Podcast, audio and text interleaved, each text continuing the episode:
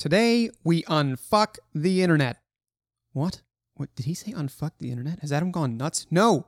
I asked him, he's just fine, but I am going to explain what I mean on this authentic avenue.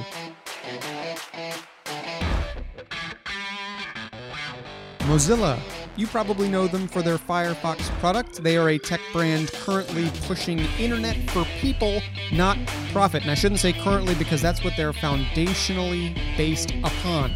My guest today is Lindsey Shepard, who is their chief marketing officer. She also goes by Shep. So you'll hear me say Shep on today's episode quite a bit.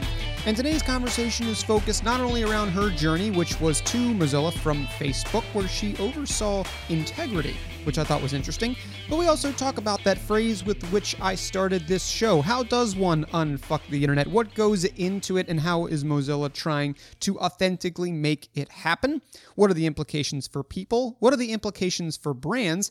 And towards the end, we also talk about authenticity and specifically a challenge to the way that I think about it. I've done like 180 of these. She's the first one to ever really challenge the terminology. So I look forward to having you hear that because I really, really appreciated it. I'll get out of the way and let her do that and let you hear it. So without further ado, sit back, relax, maybe go download Firefox and listen in as I get real with Mozilla and Lindsey Shepard. Hey Shep, how you doing? Good to have you. Hey, Adam. So great to be here. Thanks for having me. It's a pleasure. I want to learn about what's currently going on with Mozilla. I want to start with you though because of your your journey to get here where you came from, the role that you had, the role that you have now. This is going to sound big. And like what is necessarily different. Now, the reason being, full disclosure, I was looking at your LinkedIn and I saw that prior to coming to Mozilla, which obviously has is like has certain values associated with it, like privacy and things like that, that others maybe don't necessarily have. But you came from Facebook, which we won't talk about too much, except to say that you were a director over integrity, which I thought was really interesting, alongside, of course, like the core marketing aspect. Why Mozilla after a role that may have shared some similar values? Yeah, it's a great question. I mean, it feels super obvious to me, to be honest. Um, but I think from the outside in could be curious you know, after the 2016 election, there was a ton of energy and sort of focus and commitment at Facebook around solving some of these new problems that had emerged, right? Like there were some new issues that showed up around the web that we hadn't really dealt with before. Right. You know, that was that was something I was really passionate about and spent several years working on there. Um, and I think, you know, the big realization for me at Facebook is that there's no silver bullet. Like there's no big answer to misinformation or you know the the weaponization of of bad content or clickbait or any of these issues that people deal with online. Um, but the piece that was most interesting to me was this idea of user agency um, and making sure that that people were having the experience they knew they were having. So you know, I became more and more excited about that. And as I sort of poked my head up and looked around, it's obvious that if that's what you want to geek out on, Mozilla is the only place to be. I mean, this company's been working on this stuff for 20 years. And, you know, they walk the walk. And, you know, so coming to Mozilla felt supernatural for someone that's so obsessed with the space. Well, that's I like to hear you say walk the walk. I say that a couple times here because I'm obsessed with this big A word about which this show is. right. Um, you know what was funny is as, as, as I was looking through this, I was thinking, and just as you responded to that, talking about how m- media was weaponized is a really great way to put it. Very recently in the news, and listeners, whenever you listen to this, um, it will be shortly after the announcement that another large publication out there, quality media in Reuters, is putting itself behind a paywall, rather large paywall. Yeah. And the observation that was immediately understood by, I guess, like marketing Twitter and a couple others is like, it's tough because it makes disinformation or information which is frankly cheaper to manufacture because sometimes it's not true, uh, much more widely available because typically that is free. Well, I mean, define free, right? Like, you know, well, there, there's so much trash out there, and typically you click through some of these super sensational, like polarizing headlines yep. and you end up in like an ad farm, right? With all those gross sort of that's true gross pictures and stuff like that. So so somebody's paying for it. Yeah, I mean the the Reuters thing is super interesting. I mean, you you definitely, I don't know, it, it gives me pause to think about how do you know how do we think about supporting real quality journalism and like good discussion and quality content with some nutritional value in a world that really values you know clicks over quality mm-hmm. you know that alone that space around the media and around journalism broadly um, is one of the reasons i was so excited to come to mozilla because we have this product called pocket it's sort of still you know it's it's the, i'd say at the beginning of its life cycle um, but it is a content sort of discovery aggregator distribution app that that thinks more about quality than than engagement i guess yeah i'm looking i'm looking through it now yeah, yeah. it's super it's super interesting it's different and it, it surfaces stuff that I don't know, it feels additive. Like, you know, so often you'll be scrolling through your phone and you'll end up rat holing on something and afterwards totally. you feel a little dirty. yeah. I don't know. So there's something about how do we as um, as a society really support an ecosystem that that helps us get to to good things on the internet and like stuff that's worth our time. I don't know. Well, well, I I think you might know a little bit because if if I ask about this next part I'm going to put an explicit tag on the show, but that's okay. It's not that it's spelled this way, but of course you're well familiar with campaign that currently anybody who goes to Mozilla's website can see, which is to unfuck the internet. Kind of sounds like a lot of ways that the internet is currently being in that way is what you're talking about. And there are things like Pocket, of course, done within Firefox, which can help to alleviate some of that. But I'd like to learn more about it because that seems like one of the most um, not just explicit, but like direct attacks on not attacks, but like uh, exposes. I'm not sure exposures of the way that the world works. As you said, clicks over quality. I also thought it was kind of interesting that literally the third thing on it or fourth thing on it after it said like you do so freely, you know, ads aren't going to follow you around, and then tell Facebook to f off. I thought that was really interesting, given given the fact that like, well, you know that better than anybody, I guess. So, why don't you tell me a little bit more about how you're helping people to well unfuck the internet. I think that's really fun.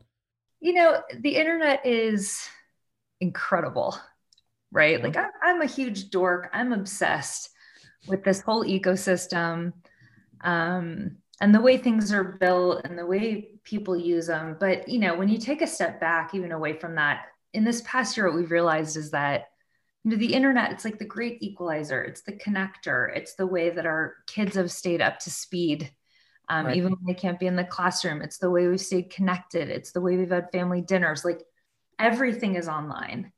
Um, and I think with this time, this moment in time where we're all so focused on our online experience, it's become really clear to so many people like, wow, there are a lot of things about this that are fucked up.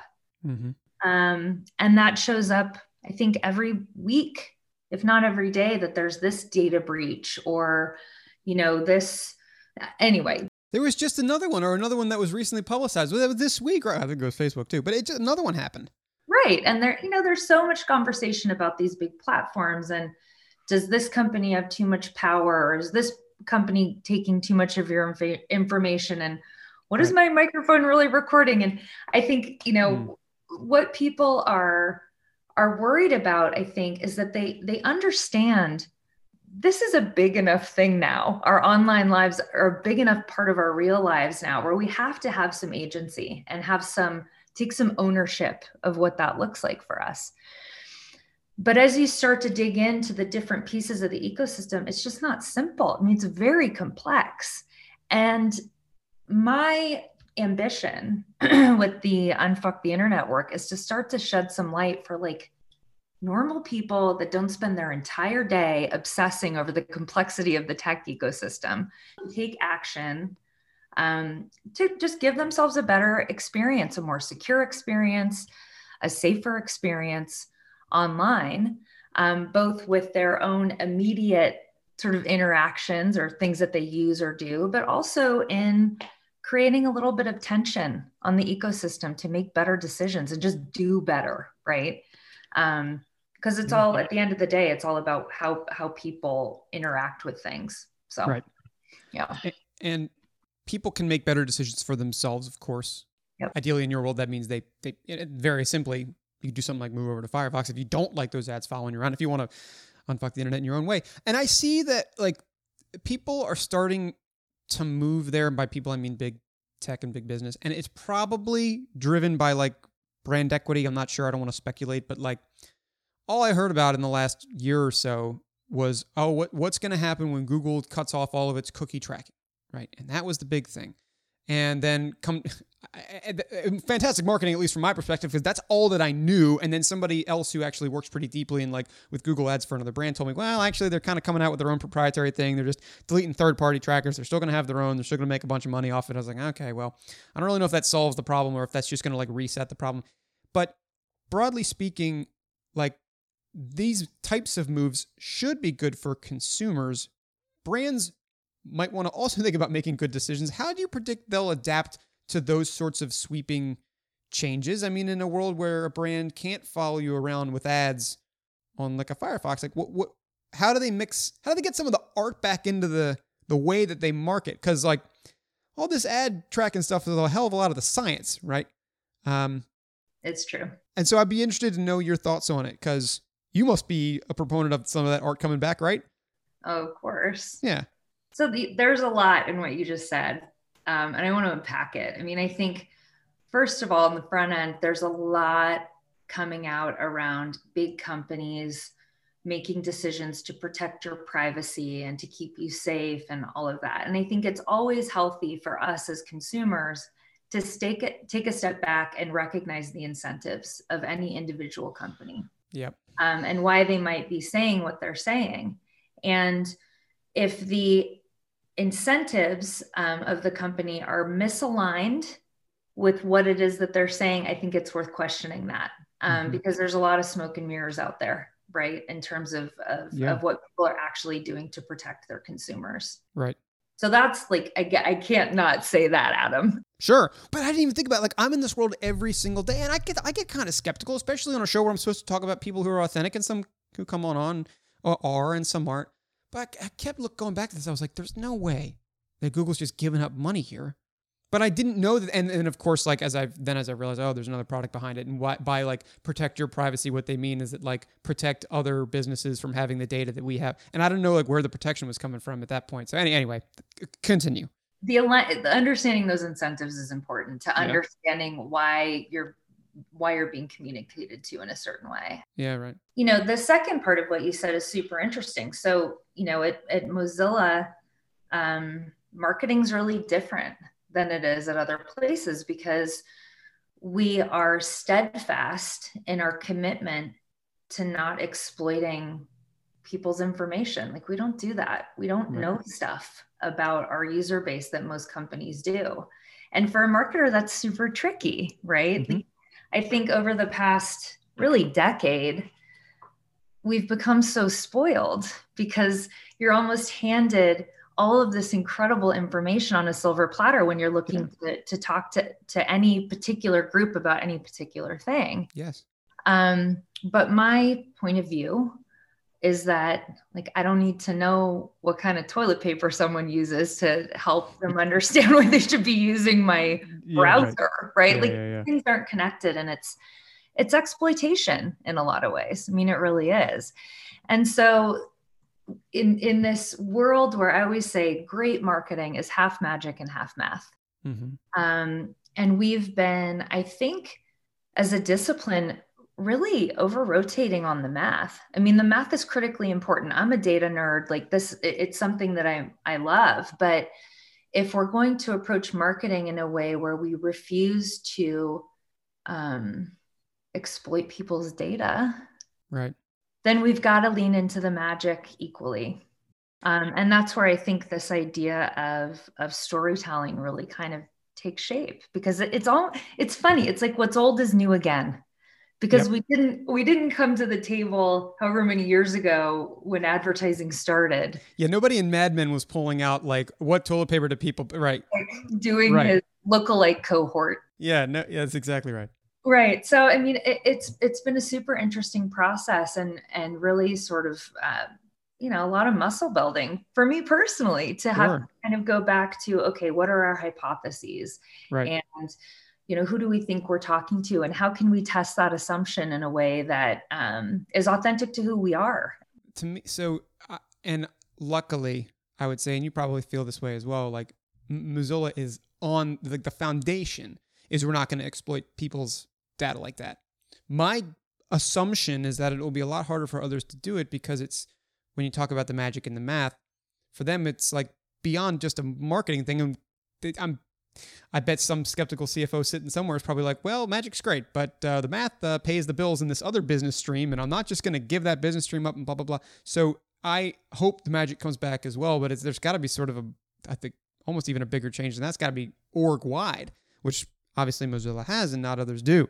So, um, but hey, I'm a big fan of telling the stories. I mean, if that's the way that we can get back to good um, you know, mar- good marketing. There's always good marketing, but like marketing that doesn't make you feel like, oh, and then you see the same ad next week on like a banner ad, and you're like, oh my god, they, great. Who do I know that? Who who got it there? You know what I mean?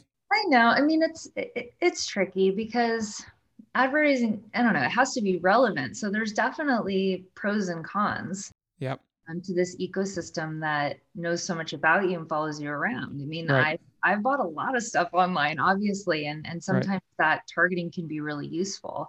So it's not that I'm necessarily against, um, you know, targeting consumers in a way that makes the work relevant to them. Yep. But I want to know when that's happening to me. I think so much of it's about sort of intent and agency as opposed to like really a black and white experience. And so I think there's something there's something to be done there. Like if I'm seeing an ad, I'd like to kind of know why and not sure. in a way that's buried underneath 15 clicks, right? Like right. help me understand why you're telling me this and why you think it'll be valuable to me. Yep. And you know, I think all of that goes back to this phenomenon in the world of things just being more tailored and like mm-hmm. things feeling more relevant and more to your point more authentic like there's so right. much less polish on the stuff yep. that works these days yeah and that, i'm sure like i'm trying to think about it from the other side because I, I agree with what you're saying that'd be great you know if i give any data to anybody i want it to be me doing it not them collecting it from somebody else and i, I was used to work for a tech organization that was all about first party data and i think that will eventually come into the fold big time um, yeah i'd rather like exactly right. I just I know it's not super prevalent right now to be like, why did I get this? That reason, storytelling, linear, but hopefully it gets there at some point. And it could be a fantastic avenue for any business to authentically market.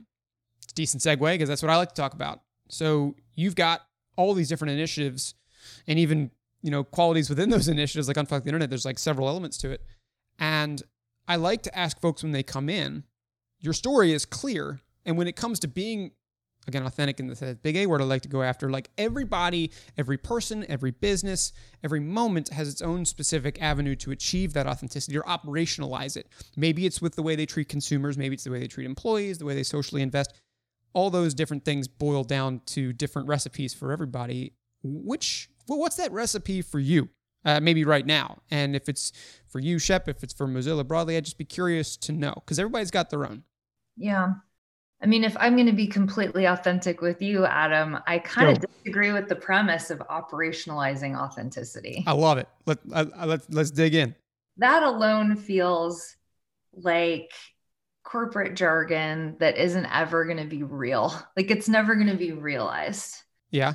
I think that, you know, when I think of the word authenticity, um, there's an element there, there's like equal parts like a core almost compass or yep. like where where you're coming from in your in your heart like right. you know i know listening to me you can't see this but there's like pressing on my chest like there's something you just know and feel that's foundational to who you are who the business is or the organization is but there's also an element of serendipity or spontaneity you know if you want someone's authentic reaction to something surprise them with it because you'll see it we're human beings and that's how it shows up and so i mm. think you know you have to have a really strong understanding of who you are and where you're coming from and that compass but you also need to be dynamic and reactive to the moment right? That's true.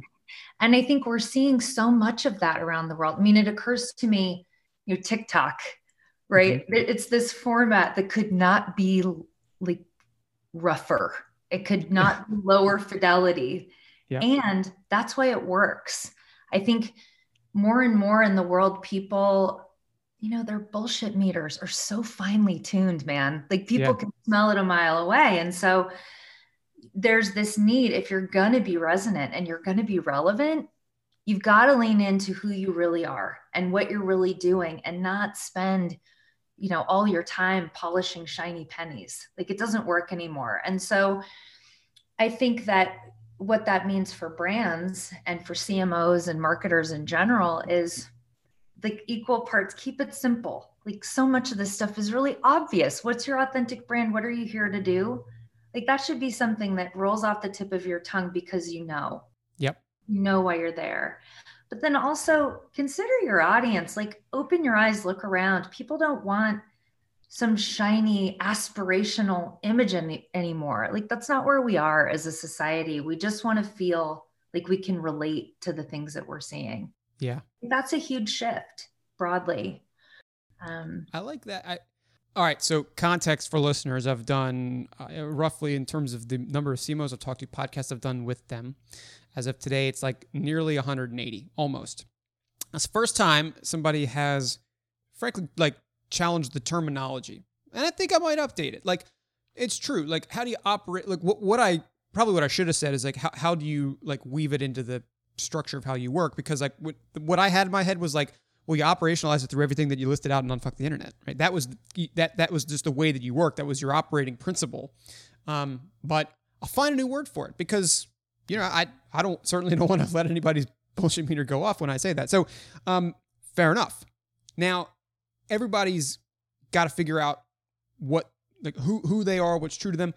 Let's do that for you as we round out today. I Always ask an advice column. That advice column is always how would you advise others how to craft their own avenues to authenticity. You've done it. You've got a story. It brought you to Mozilla. You came to Mozilla. You had this fantastic, uh, this this fantastic initiative. It was more of like a, a mindset We've talked all about it here. Um, but that's sort of the most recent chapter of the story.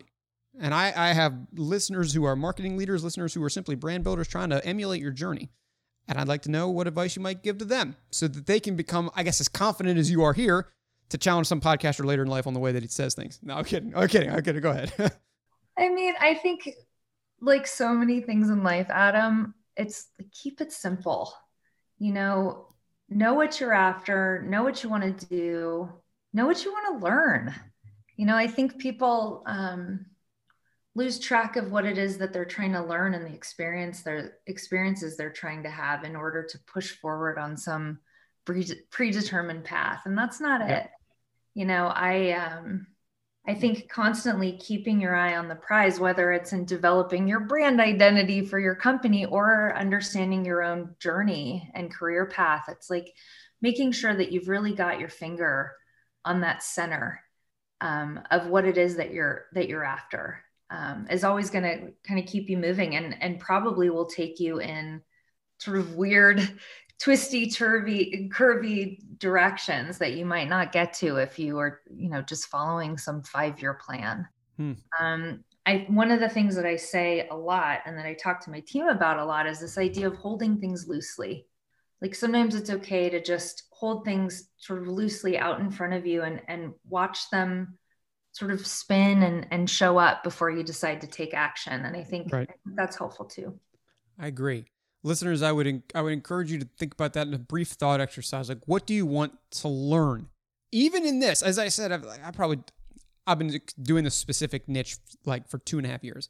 I don't think it was until about I got about a, a, a really about eight to twelve months into it that I really figured out what I wanted to exactly learn from leaders, from people like you.